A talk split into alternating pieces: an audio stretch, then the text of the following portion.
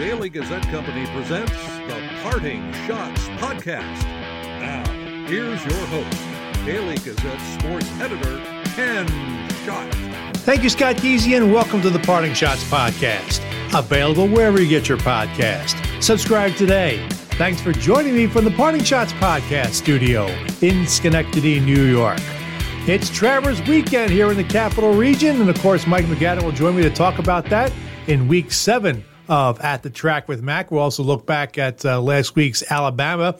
And uh, it was an interesting uh, result out of the Alabama Stakes. So we'll talk about that. Of course, the Travers uh, Forte is the morning line favorite. And uh, a great discussion I had with Mike about that. So uh, we did two segments on the horse racing. So I hope you uh, will enjoy that. Uh, after that, uh, we're going to uh, remember Rick Jeanneret, the longtime Buffalo Sabres broadcaster.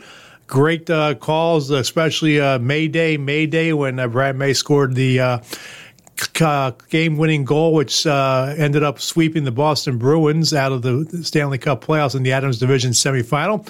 Uh, Joe Yerdon of uh, Noted uh, Hockey will join me to uh, discuss that, and you know, Joe and I had a great conversation on that as well. So let's take a break, and Mike MacAdam comes up for his first of two segments here on the Parting Schotts podcast.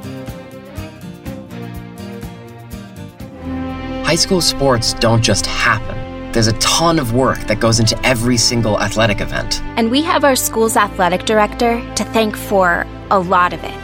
Thank you. For scheduling officials, so I can always play the game I love. For ordering quality athletic equipment, so I can stay safe on the field. For mentoring my coaches, so they can be the best role models for me. For coordinating transportation, so I can get focused for the big game. For helping us develop character and learn lessons that will benefit us for the rest of our lives. Thank you to our AD for always creating a positive experience for us. We'll never forget it. From all of us at the NIAAA, thank you to every athletic administrator in New York for all you do to enrich the lives of your students. It does not go unnoticed. This message presented by the NIAAA, the National Interscholastic Athletic Administrators Association. Want to get all the latest news from the Daily Gazette on your phone or tablet? We have an app for that. The Daily Gazette app allows you to read all the newspaper stories and columns from our dedicated team of journalists. The app is free. You can download the app from the Apple or Google App Stores. Hi, this is Daily Gazette reporter Shenandoah Breer. You're listening to the Parting Schotts podcast with Daily Gazette sports editor Ken Schott. Welcome back to the podcast, and it's another time once again for our, our track segment with Mike MacAdam at the track with Mac as we get set for the big weekend of the Meet the Travers uh, weekend. And Mike, uh, a lot of excitement going on up there, huh? Yeah, pretty good field of seven. I mean, it's a little on the short side, but um, but it's a really, really ultra competitive field, and and uh, should be some pretty good entertainment on Saturday. Yeah, we'll take a look at that a little, a little bit, but let's look back at last Saturday's Alabama and the uh, three-year-old filly division, nothing got solved as Chad Brown's trained uh, randomized got to the front, stayed there, and uh, took down the Wet Paint to fin- uh, who finished second. So, how surprising was that result? Um, it, the horse is pretty good randomized, but what was a little surprising was that she was able to get out to a comfortable lead by herself with nobody else really pressuring her early, and then she had enough gas at the end to hang on you know, wet paint ran really well, but uh, you know the setup for randomized was so favorable to her, you know, front end uh, style that uh, wet paint just couldn't quite get there. Um, you're referring to the three-year-old filly dirt division right now. Um, you know, the Alabama was kind of going looking like it was going to be a, a pivot point for that division, and really, it's it's pretty wide open still. I mean, wet paint I think is probably the best of the bunch, but she's got to win too. Um, and then Pretty Mischievous is still out there. She won. Um, uh, she won the test by default uh, earlier in the meet, and um, so I don't know if they're going to try to stretch her out in distance again. Um, so I was kind of thinking, you know, if Wet Paint wins this thing, it's pretty much her division. It, it, you would think it was locked up uh, with just like the, the cotillion at Parx in late September is the one big dirt race that's restricted to three year old fillies, and then it's on to the Breeders' Cup Distaff where they'll have to run against older horses, which uh, we've got some pretty good ones in that category running on Friday this week here.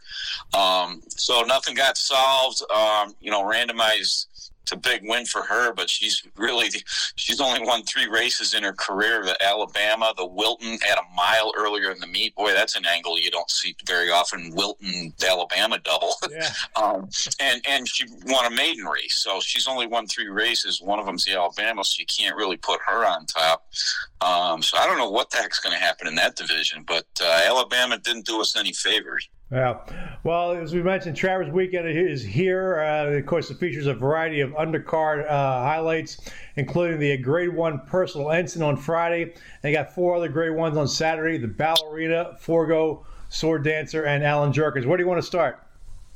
Uh, let's start with the personal ensign on Friday because it's just a tremendous matchup, and it kind of uh, brings a little bit of the theme of the whole weekend. Which, and you know, I'm going to write an undercard advance for Saturday's paper, and I, am already thinking my lead is going to be. Um, you know, they held a horse racing meet and a boxing card broke out because uh, a lot of the big races, uh, including um, Friday's personal ensign, they're more like head-to-head matchups against two really good horses, then you know really you know the fields are going to be kind of on the small side. They got six for the personal ensign uh, on on Friday, which isn't terrible, but. The, the, the, big focus in that race is going to be the big matchup between uh, Nest, uh, the three-year-old filly champion last year, and Clairiere. Um, they haven't really run against each other very many times, mostly because Nest was confined to the three-year-old division last year, while while Clairiere was butting heads with Nest's stablemate Malathaat. Um, but they're they're clearly the top two in the older filly and mare division on the dirt this year. Um, most recently, they ran against each other in the Shuvee at Saratoga, and Nest won by two and a quarter lengths to clearly establish herself as the favorite for the personal ensign. And sure enough, she's four to five on the line, and Clairiere is five to two. But don't sleep on Clairiere either, because while Nest was kind of um, getting her act together physically during this season, and it really hadn't raced until the Shuvee earlier in the meet. Clairiere's been been, uh, you know, winning two Grade One races at Oaklawn Park. Or I'm sorry, take that back. She won the Apple Blossom at Oaklawn Park, and then won the Grade One Ogden Phipps at Belmont Park on Belmont Stakes Day. So she's really been having a busy and very successful season. But if recency is what you're going to go by, then Nest uh, clearly is the favorite in the personal ensign. But you know, most of the focus is going to be on those two butting heads against each other. Um, Secret Oath is in there too, and you know, she's kind of an interesting horse. You know, there was a while there halfway through last year where she was considered the three-year-old filly um, uh, division leader, and then um, she finished fifth in the Breeders' Cup Distaff, and, and she won. She actually beat Clairiere earlier this season at Oaklawn Park in the Azeri, but since then she was second by a neck in the Apple Blossom and fifth in the Ogden Phipps, and then she did not run in the Shuvee against Nest and Claire. Um, so she's kind of a little bit of an X factor, but she's she's also kind of appears to be a notch below those two right now. So really, really looking forward to Nest and Clairiere. Um, you know, I'm leaning toward Nest just because she ran so well um, last time in the Shuvee, and she's clearly she's on fresh legs as well. Yeah. Well, let's look at Saturday's races, uh, the undercard for the Travers. Let's start with the ballerina. Yeah, thankfully, NYRA, you know, for a while there, they were stacking all of these races on Travers Saturday. So you'd have the personal ensign on that card, and you'd have the Ballston Spa on that card. They're running that on Thursday this week. Thankfully, they spread them out a little bit more. Um, but the ballerina is, again, another one of these boxing matchup type races where it's Echo Zulu uh, against Goodnight Olive. And uh, in, in the, the older filly and mare sprint race, the ballerina. Um, Goodnight Olive kind of put herself on the map last year when she uh, won this race, coming off of a um, you know an allowance win where they were trying to get her in a stakes race last year and it didn't fill or something screwed up happened and she wound up in an allowance race which she was still eligible for, and then uh, came into the uh, ballerina last year um, almost six to one, was not the favorite, and she won by two and three quarters lengths to really stamp herself, and then came back and won the Philly Breeders' Cup Filly Mare Sprint also to to uh, win the Eclipse Award in that division in the Filly Sprint. Um, this year, uh, she's coming off a win by a neck in the uh, the of Roses at Belmont Park. Uh, meanwhile, Echo Zulu is is uh, the clear favor of the division after she won the honorable miss here by seven and a quarter whopping lengths and got a 112 Beyer speed figure uh, back on July 26th at Saratoga. So she's the one to beat. Um, she also won. She was second to Goodnight Olive in the Breeders' Cup Filly Mare Sprint last year at Keeneland, um, but this year she's won two straight by big open lengths, and she, and she's the one to beat in the ballerina. But again, it's one of these boxing match things where it's in this corner Echo Zulu and, and in that corner uh, Goodnight Olive. Yep. So we're looking forward to that matchup. How about the Forego? Forego, um, that one is that that's another one. Here we go again. Um, and the two biggies are Elite Power, um, you know, who won the Eclipse Award last year for male sprinter after winning the Breeders' Cup by a length and a quarter. And he's let's see, one, two, three, four, five, six, seven, eight straight that he's won, going back to a nine length maiden win at Churchill Downs in June of last year. So um, he's clearly the one to beat, but he's got a clear um, challenger in Gunite also. Um, who uh, was second in the uh, Allen Jerkens at Saratoga last year. Um, this year, he has done little wrong. Uh, he did race against uh, Elite Power in Saudi Arabia back in February and, and was beaten, finished second by three and a quarter lengths. Um, he stayed over there and finished third by half a length in the in the Dubai Golden Shaheen in uh, Dubai. Won the Arist- Aristides at Churchill in June, and then was second by a head to Gun uh, to Elite Power and the the uh, Alfred G. Vanderbilt earlier in the meet. So, but only by a head. So, this is again, this is in this corner Elite Power and in this corner Gunite. Um, I, we're expecting a short field for the Forego, but as long as those two are in there, it's going to be a great matchup. Yep. Let's move on to the Sword Dancer. How are we looking there? Uh, again, kind of a short field um, right now, um, and, and, these races aren't drawn yet. They, that'll be later this afternoon on Wednesday. But um, so I don't know exactly who's going to be there, but we know Channel Maker is pointing toward this race, and uh, he's just a remarkable nine-year-old um, who's raced 54 times in his career. He's coming off a win in the Grade Two Bowling Green at Saratoga. Uh, this guy just keeps keeps coming and coming and coming. So I'm not 100% sure who he's going to be butting heads with, but just his presence in that race makes it uh, interesting by itself. And finally, the uh, final undercard of the Travers, the Allen Jerkens.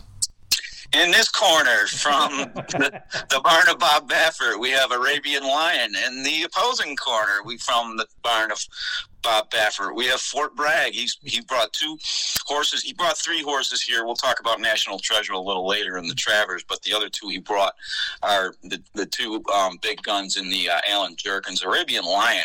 I've seen him run twice this year in the Sir Barton on Preakness Day. He won by four lengths, and then again in the Grade One Woody Stephens on Belmont Stakes Day, and he won by a length and a quarter over Drew's Gold. Um, Fort Bragg is kind of playing catch up with his stablemate a little bit, but man, he banged a huge uh, 106 Beyer speed figure in winning the, the one mile Dwyer um, at Belmont Park on July 1st. Um, so don't sleep on him either. I mean, Arabian Lion is the clear favorite and the leader in the male three year old sprint division, but um, uh, Baffert didn't bring Fort Bragg out here just to run, you know, ten lengths behind Arabian Lion. So, uh, so that, that's another one of those in this corner races, and uh, it, will be interesting to see. You know, Arabian Lion is really, really good, and uh, um, after he won the uh, Sir Barton which is a sprint of coil actually to mile 16th he said uh, geez maybe i should have thrown him in the preakness instead. But then instead of stretching him out to the belmont uh, to a mile and a half on belmont day he you know he cut back to a seven furlongs in the woody Stephens, and he'll run seven furlongs again in the allen jerkens on saturday so all we need now is just Bob Arum and Don King to promote these uh, boxing horse races. Don King. well, let's take a break. We'll talk about the Travers uh, coming up here on the okay. podcast.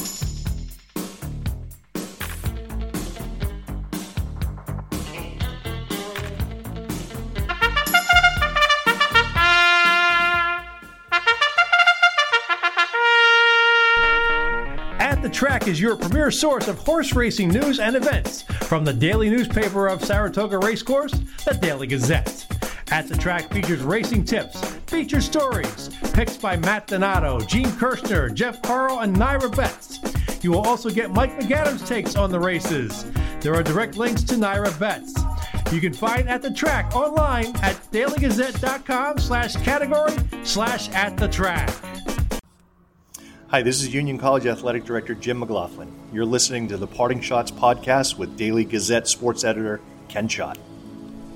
Welcome back to the podcast. Mike MacAdam joining me here on the uh, At the Track with Max segment as part of the Parting Shots podcast. All right, the big race, Travers, Saturday, will be on Fox uh, Television uh, on Saturday. Uh, I think coverage gets underway at 3 o'clock. Uh, yep. Locally, it'll be on Fox 23.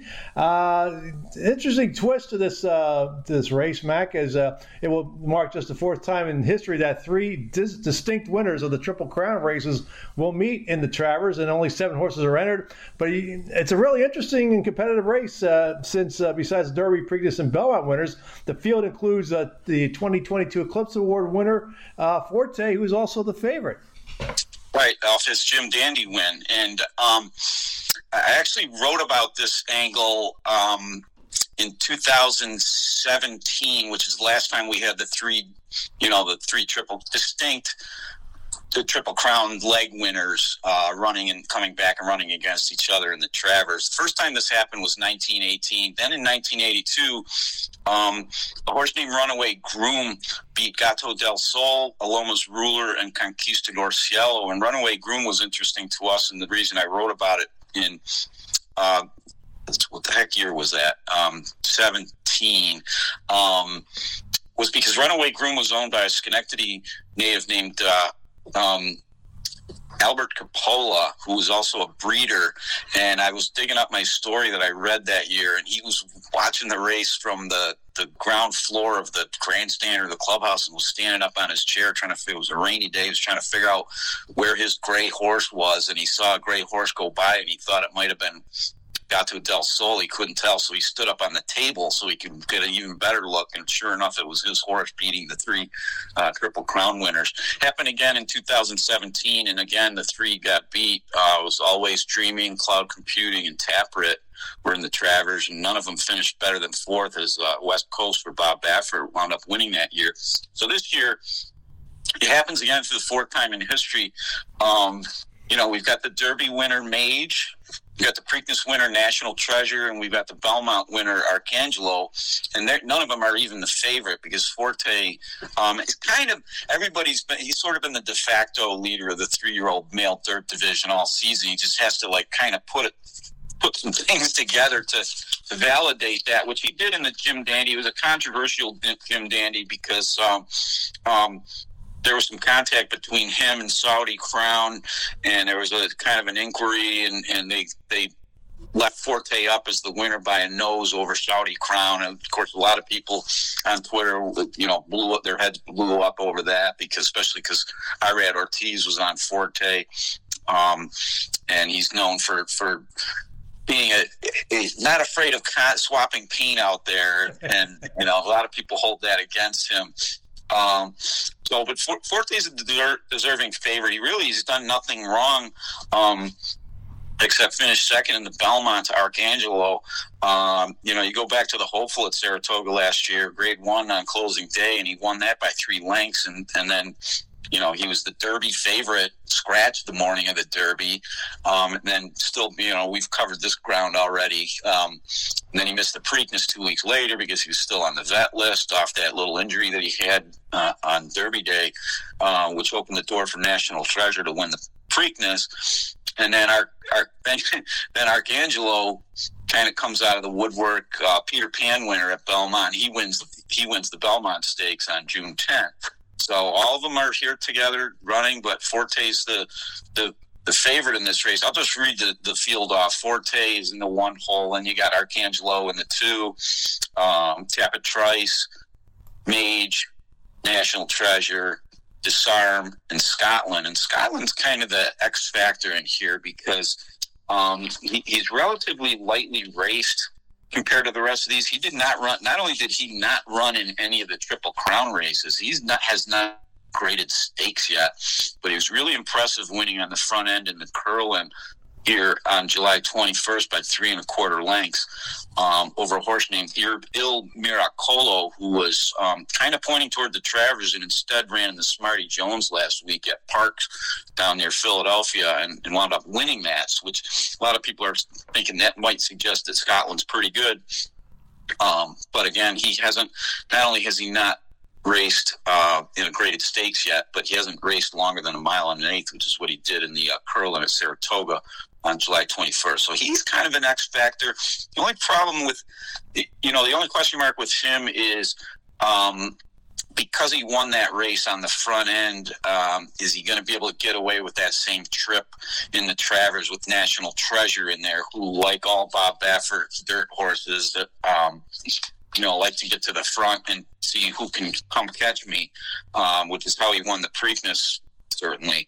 Um, so just the fact that um, Scotland's a little bit of an X factor in the way he likes to run, and it's it's similar to how National Treasure runs on the front end. We're kind of the, the the thinking by a lot of people right now is that they'll cancel each other out or wear each other out pressure each other enough to set it up for for somebody to kind of close into the to the wire.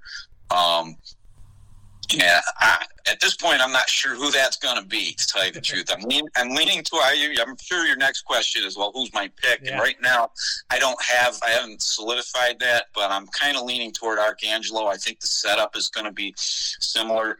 Um, to the Belmont perhaps, and and he'll get the jump on people and, and we'll be close enough. It's interesting. Javier Castellano is on Arcangelo, and he also rode Mage to victory in the Kentucky Derby.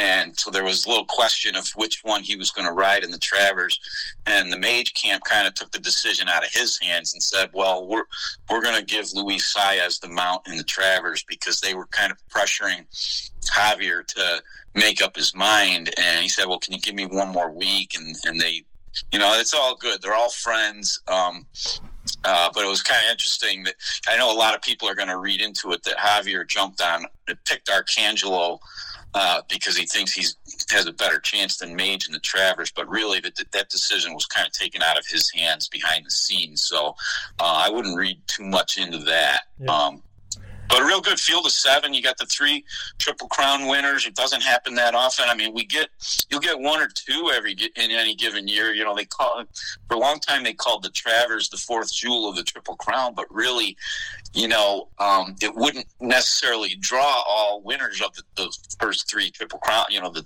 three triple crown races. And this year, it, they did, and all three of them have a good chance, and a couple others have a good chance too. Yeah, uh, so people can wait to see your pick online on Friday. Yeah, comment in the print edition on Saturday, but I they're going to have to wait. yeah, I can also tell you, I, I know where Parx uh, track is. It used to be called Philadelphia Park when I was growing. Correct. Yeah, I've been down there a couple times for the Pennsylvania Derby. Maybe maybe have to go down there again this year. We'll yeah. see. Yeah, Bensalem, Pennsylvania on Street Road. I, I know. The, Correct. I know exactly where it's, where it's at, man. That's, that's, that's why part, partially why I brought it up because I figured you'd get a kick out of that. That's about 10, 15 minutes from my house, so where I grew up. So, nice. uh, let me ask you about the, uh, the uh, Fortes in the one hole, Arcangelo's in the two hole. Is that a, a, concern at all for the? No, no, it isn't. That's a really good question. It might be a concern if there were like ten or eleven horses in the field, but because the main track, the main dirt track at Saratoga is a mile and an eighth, and it, this race, the Travers is running a mile and a quarter. That means they have to put the starting gate all the way up to the top of the stretch. And you know that was kind of one of the questions at the draw on Tuesday, and because it's a seven horse field the, the post position isn't really going to be shouldn't be a factor unless one of the jockeys just does something dumb. And these guys are all really really good, you know, the best in the country. So I'm not expecting any mistakes out of the starting gate. You need to break well. I mean, that's a pretty standard uh, condition of any any big race like this that you're trying to win. But there's so much. Uh, they get the whole home stretch to to sort it out, and um, so if if you if you're a jockey coming out of there and you break okay and you can't figure out a, a, a, good place to position your horse going into the first turn, I mean, you really screwed up pretty badly. Um, so just the the shortness of the field, it, there shouldn't be any excuse. Let's put it that way. As far as your post, you can't use post position as an excuse. Uh, I, I, don't expect anybody to even try. We can follow Mike's coverage on Travers Day on excuse me, X, not Twitter anymore. Unfortunately, Gonna try to, uh, it's, it's I still make that mistake. Yeah, I know. It's it's no. Stupid. Yeah, thank you. uh, yeah, that summed it up. yeah, it's uh, Mike underscore McAdams is uh, is his handle, and uh, Mike, we'll look forward to your picks on uh, in Friday's uh, on Friday's uh, web page and then Saturday's paper, and uh, enjoy. Yeah, I, I, will. I'm really looking forward to the Travers. I mean, the undercard stuff is, is you know, you, you wish it was in a perfect world, you'd have like a ton of, you know, real hardcore contenders for some of these races. But, you know, I, I don't six horse field and personal ensign on Friday. I'm really, really looking forward to Nest and Clairiere go at it. I mean, you know, Gunite against Elite Power should be a really fun race. Um, so the, the fields are going to be on the short side, but you know, the, again, I make that boxing card reference. It's going to be kind of cool to see these, you know, the two best horses in each one of these. You know how that matchup shakes out. It's not going to be a match race, of course, where there's only two horses on the track, but it's definitely clearly two that are the ones to beat in, in a bunch of these uh, really good stakes races this weekend. All right, Mike, thanks. We'll look forward to your commentary next week on uh, the, at the track with Mac. All right, thanks for having me on, Ken. Right. Good luck, everybody. All right, that's Mike MacAdam coming up. We'll look back at the life of Buffalo Sabres broadcaster Rick Jeanneret with uh, Joe Yerdon of NotedHockey.com. You're listening to the Parting Schotts podcast.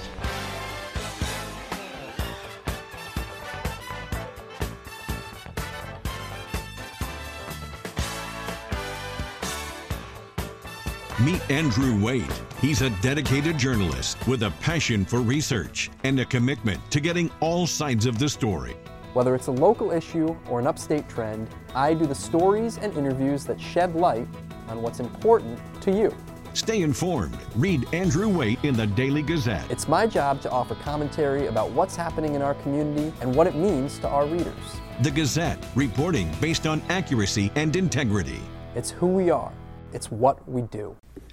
Hi, this is Daily Gazette Deputy Director of Content Adam Schinder. You're listening to the Parting Schotts podcast with Daily Gazette Sports Editor Ken Schott. The left one, Kane, he gets tripped up, gets it to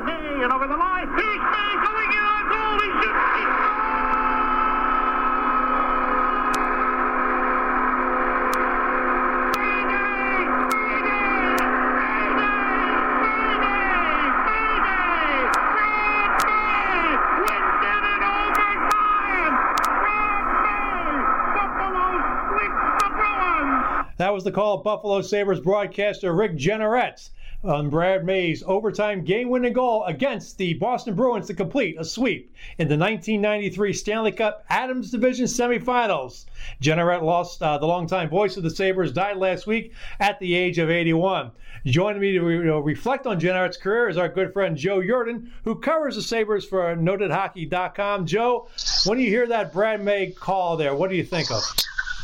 Oh man, I that's uh see that call's fascinating because that was that was like a I mean not early memory for me because that didn't that happen what 92 91 93 93 yeah. 93 so yeah I was 14 yeah 14 years old but I remember remember that game being on TV locally uh, had the uh, what ESPN maybe WSPK Empire Sports Network. It was the Empire Sports Network in this area well, uh, maybe in Schenectady, Troy did not have the Empire for whatever no, reason. we, the Empire Sports have, Network yeah, didn't. We didn't have Empires like I think 95, 96. Okay, yeah, because we never had it in yeah. in Albany, like never never once, which was insane. But I, I think that probably helps why uh, Rangers games are un- or uh, Sabres games are unavoidable on MSG now because yeah. that's just the way it is. But um, but I, I want to say it was on ESPN. It had to have been. And we didn't hear Jeanneret's call until it had to be the post game or Sports Center that night or something like that. And it's like, whoa, what a, like what a call! Like what like just an unbelievable, just an unreal call. Like it, it just of you know of anybody who could have scored that goal, like an overtime winner, series winner it's Brad May. Mm-hmm. You know, like a guy who's just not scoring goals. He's he's you know he's fighting people. He's he's you know especially a series of the Bruins. Like he's fighting everybody, but like he's the one who scores it. And Jeanneret just gives a, a just a perfect call. It's a perfect call, and it's an all timer. And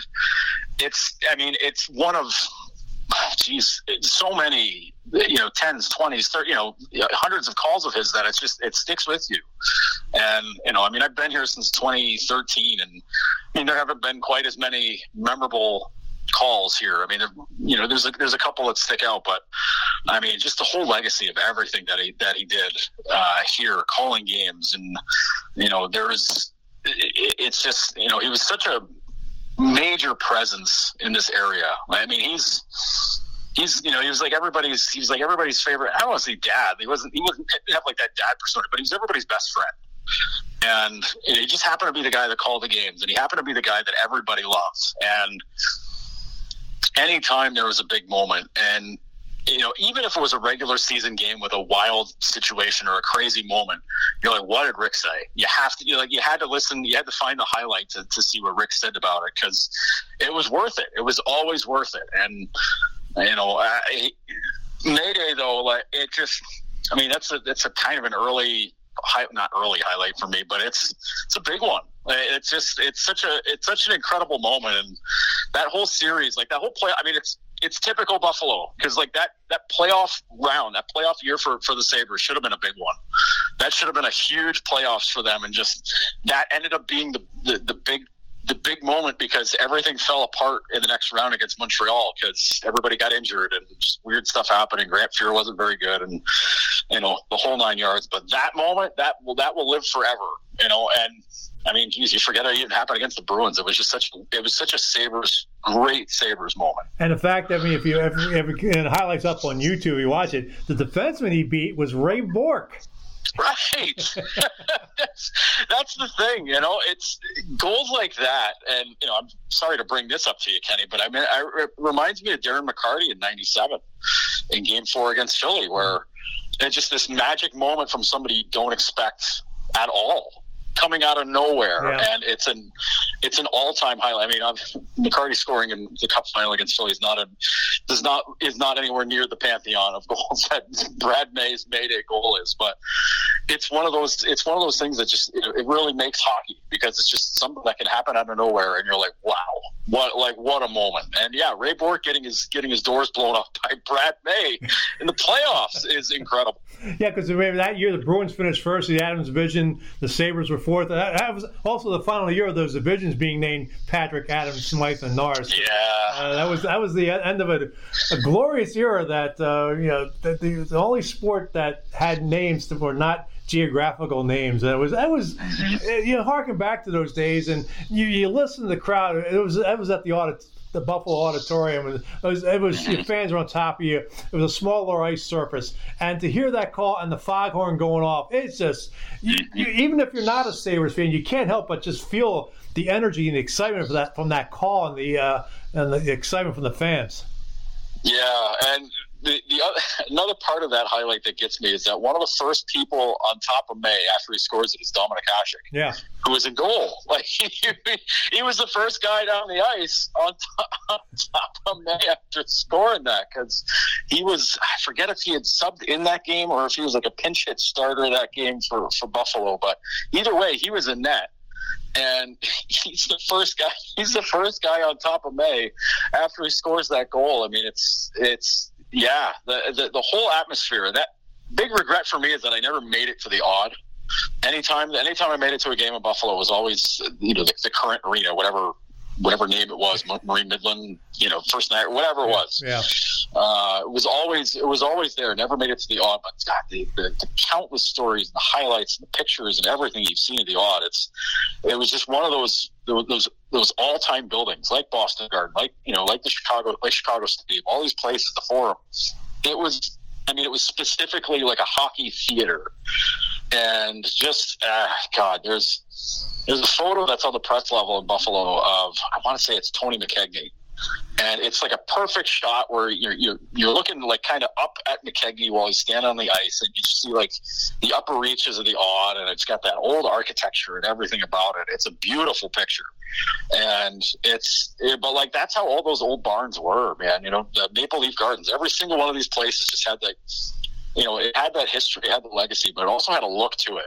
Every single one of them had a look on the inside, which is kind of weird for for a building. You know, nowadays, I mean, everything kind of looks the same on the inside, but all these places had a had a distinct look to them and a, and a feel, and they all had a life. They all had a lifeline to it, a, a heartbeat.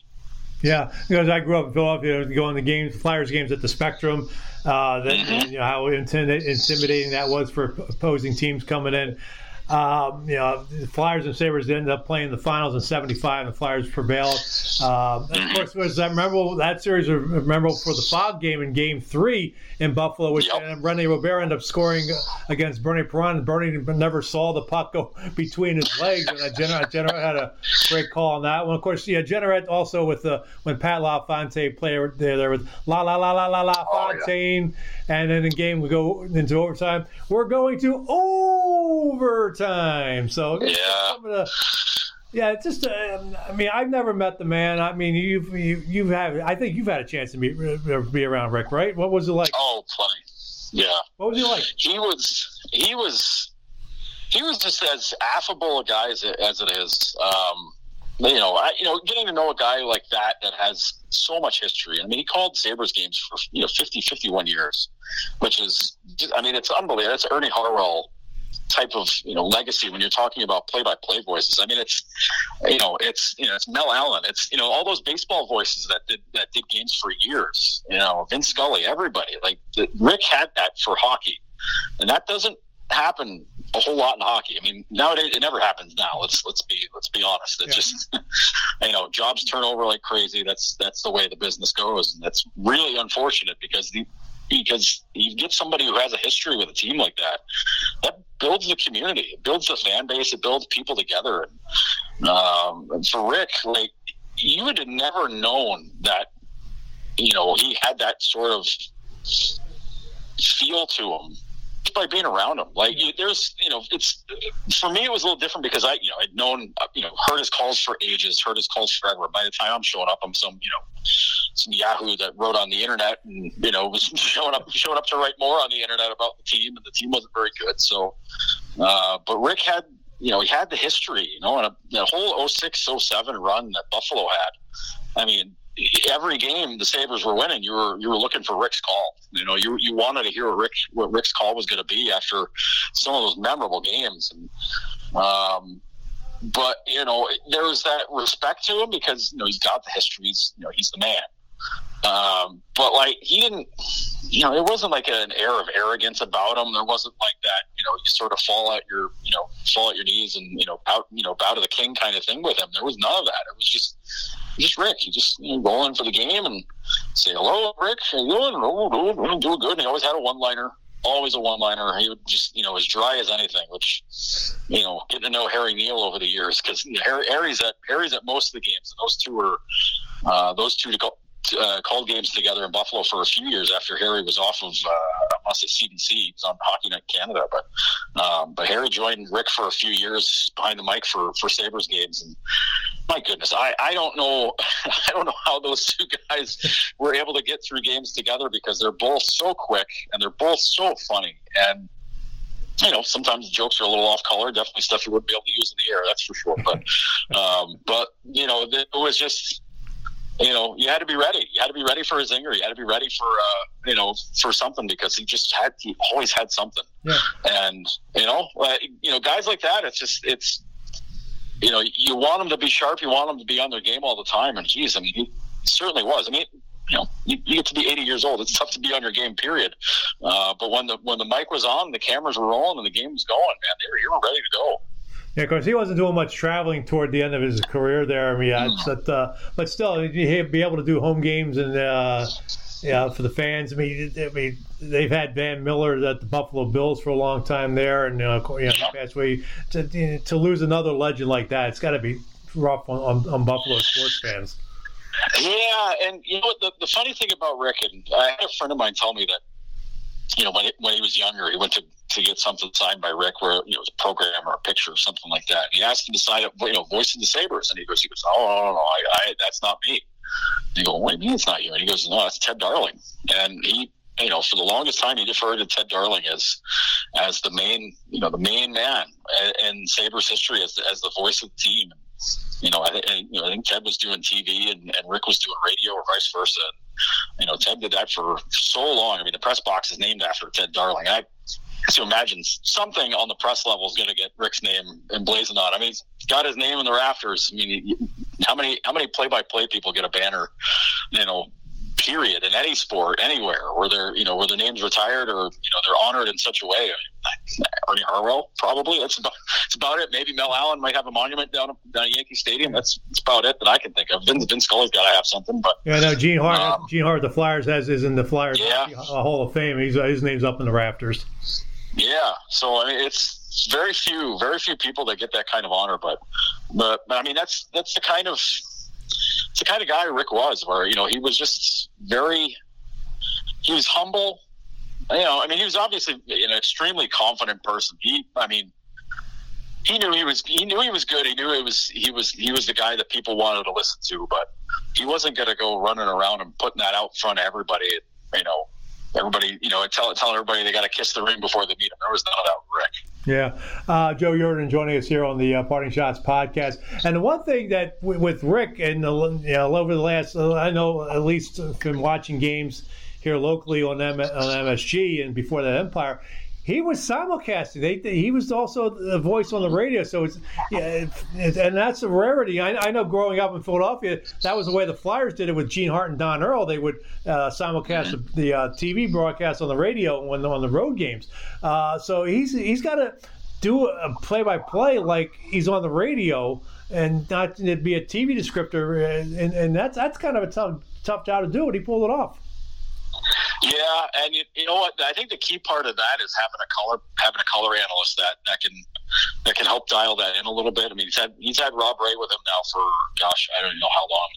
You know, maybe 10, 15, you know, ever since ever since Rob retired, I think basically uh, he's he's been by Rick's side, and you know, Rob's Rob's been Rob's done a pretty good pretty good job there of both trying to keep up with Rick and, and you know try to try to not step on his toes and all that. But but when you're calling it for both, yeah, I, I, I, can't imagine trying to do it now. We we we had to do it in college, but we were also um, you know we were uh, any TV games that we did in college were being tape delayed, so it didn't matter. We were calling it for radio first, and then TV got TV got second got second um, second billing for that. But doing it now where both things are being carried live, you got to keep uh, you, you got to try to keep one of them in mind and, and not make it redundant for TV, but also make it not you know undescriptive for radio too because you know so much of what you can see with your eyes is is you know you you don't want to you don't want to overstate everything and make everything you know kind of too busy when you're when you're calling a game. But i don't know rick i don't know the the classic play-by-play guys were able to to just to, to talk about the game and describe the game in a way that whether you were watching it or you're listening it you had it you, you knew what was going on. Like it, the the theater of the mind was was active and accurate for, for how you were how you how you were viewing it if you were just hearing it, or for what he was saying as you're watching it. Like it, it was. It, it, it, takes a very special talent to be able to, to pull that off.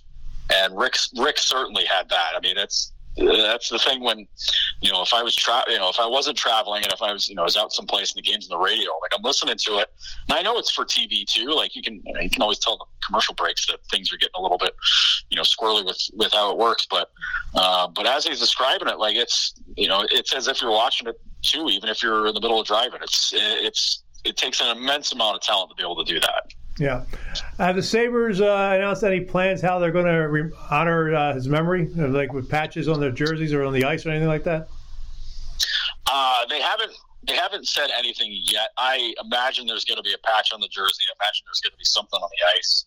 Um, I imagine there's going to be a sticker on the helmet. They're they're they're, they're not going to they're going to go the full nine with with everything to honor him. I mean, uh, you know, the his final year of uh, you know when he was hanging it up at the was two years ago, I think it was. Yeah. Uh, when he when he decided, you know, was calling it a career.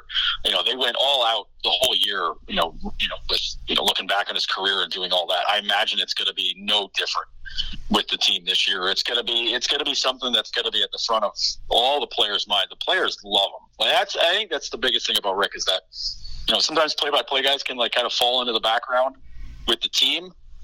That was not the case with Rick. The players loved him, absolutely loved the guy, and they respected him immensely. So he's he's going to be at the front of their thoughts as you know as the season goes on. I know, I know they've been trying like hell the last 10, 15 years now to try to get back to the playoffs to get Rick that one you know, one more playoff one more playoff to call, and you know he's not going to be able to do it now, but uh, they, they certainly want to you know they, they're going to want to get there now to to, to kind of you know to, honor him and get it back to that get back to that point and you know it'll be bittersweet whenever they do back to the to the playoffs because he won't be there but they're going to want to do it to uh, to honor him now Yeah.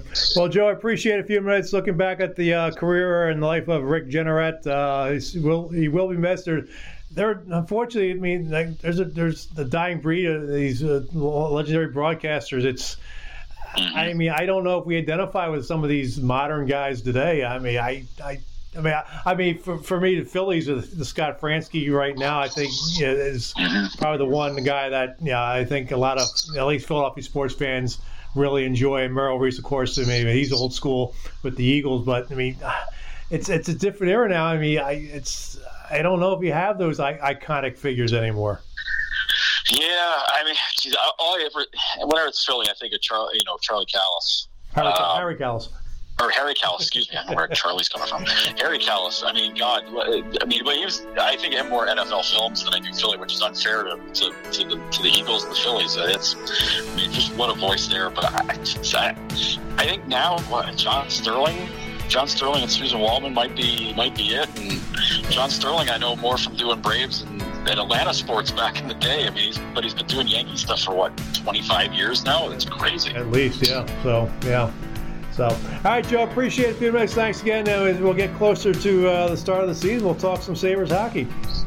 Yeah, it should just only be a few more weeks now, Kenny. The clock's ticking, man. I know. And of course, uh, Travers, we just talked about that earlier here in the podcast. Travers 6, uh, that usually means the start of uh, the fall sports season right now. So. Oh, man. it's, it's coming. The, the, the cool weather's already started up, so it's uh, nature's ready. Yeah. Well, Joe, again, appreciate it. A few minutes. Thanks again.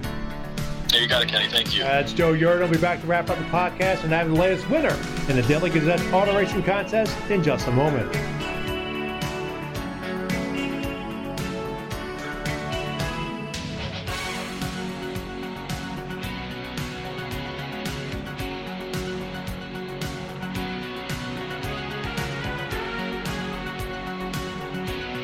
If you really want to know what's going on in your community, you have to read the Daily Gazette. We don't take a side.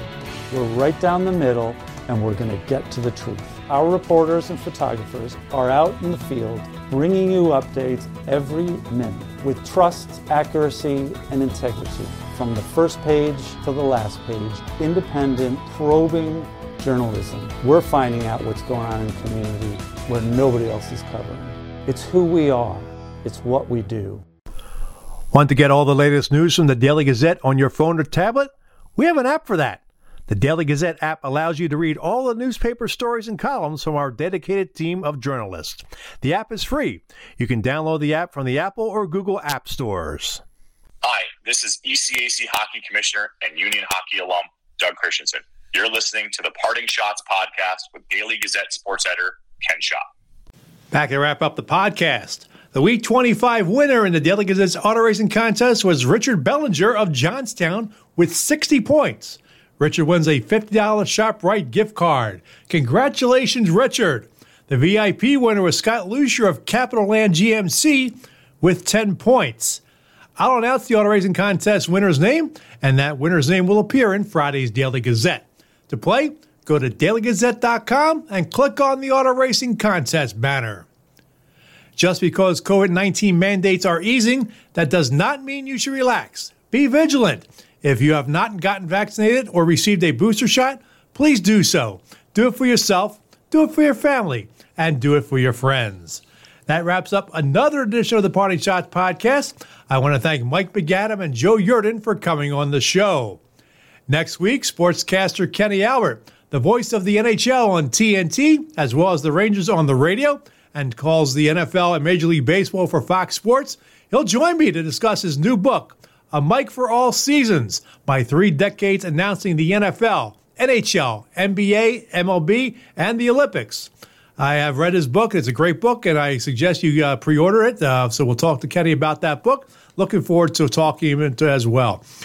Also, next week, I'll preview the Union College football season as the Garnet Chargers. That's going to be tough to get used to. They open their season next Saturday at Hilbert. I'll have interviews with new head coach John Poppy and several players. Please tune in. If you have questions or comments about the podcast, email them to me at shot that's S C H O T T at dailygazette.com. Follow me on Twitter, I mean X, uh, and also threads at Slapschotts. And that's something I can't get used to saying X over Twitter. The views expressed in the Parting Schotts podcast are not necessarily those of the Daily Gazette Company. The Parting Schotts podcast is a production of the Daily Gazette Company. I'm Daily Gazette sports editor Ken Schott. Thanks for listening, and I'll catch you next time. From the Parting Shots Podcast studio in Schenectady, New York, good day, good sports.